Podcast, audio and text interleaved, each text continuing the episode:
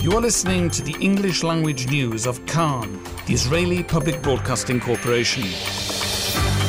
Good afternoon. It's 2 p.m. in Israel, Friday, December the 22nd, 2023. This is Nomi Segal with the top news at this hour. The names of two IDF soldiers killed in the fighting in the Gaza Strip were released this morning. Lieutenant Shai Ayeli, aged 21 of Ashkelon, a cadet in the Bahad Echad Officers School. He served in the Israel Air Force's 669 Rescue Unit and fell in fighting in the Gaza Strip.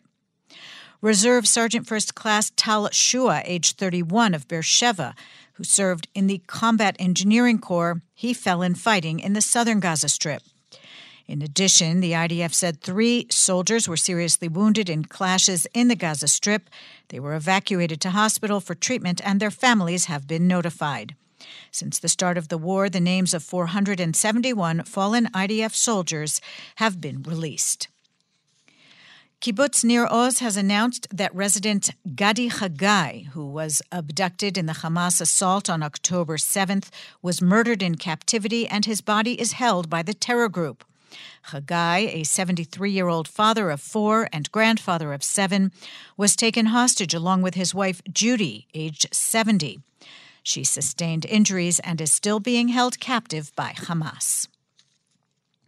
In the north, Israel Air Force fighter aircraft attacked Hezbollah targets in Lebanon, including military sites used by terror operatives and terrorist infrastructure. This in response to rocket fire on northern Israel this morning. Some 20 rockets and anti tank missiles were fired toward the Upper Galilee. Most of the rockets landed in open areas. One landed in the sea north of Nahariya. There were no reported injuries. The IDF directed artillery fire toward the source of the launches.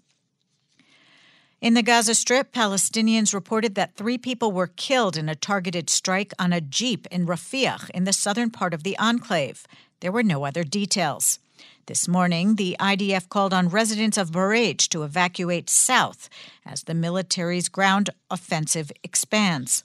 The IDF's Arabic language spokesman published a map of the zones that need to be evacuated alongside the announcement.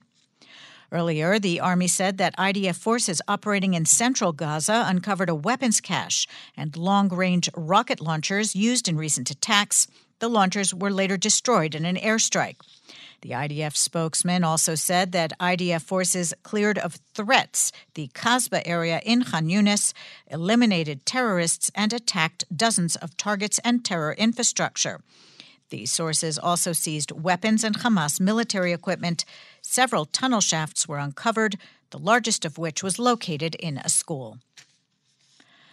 Contacts on a hostage release deal. CNN reports that despite Hamas's declaration there will be no new hostage deal before Israel ceases its military operation in the Gaza Strip, the Biden administration believes the way for the release of additional hostages is not closed off.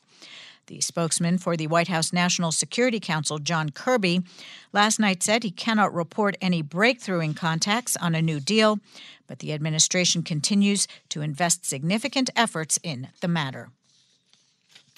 The UN Security Council is due to vote today on a bid to boost aid to the Gaza Strip after the United States won changes it wanted in the proposal and said it can now support the resolution. After nearly two weeks of negotiations and already several days of delays on a vote, an agreement was struck late last night with the United States that could allow a resolution drafted by the United Arab Emirates to be adopted. A key sticking point for the U.S. had been a proposal for UN Secretary General Antonio Guterres to establish a monitoring mechanism in Gaza regarding the delivery of aid. The softened version also does not include an explicit call for cessation of hostilities in the Strip.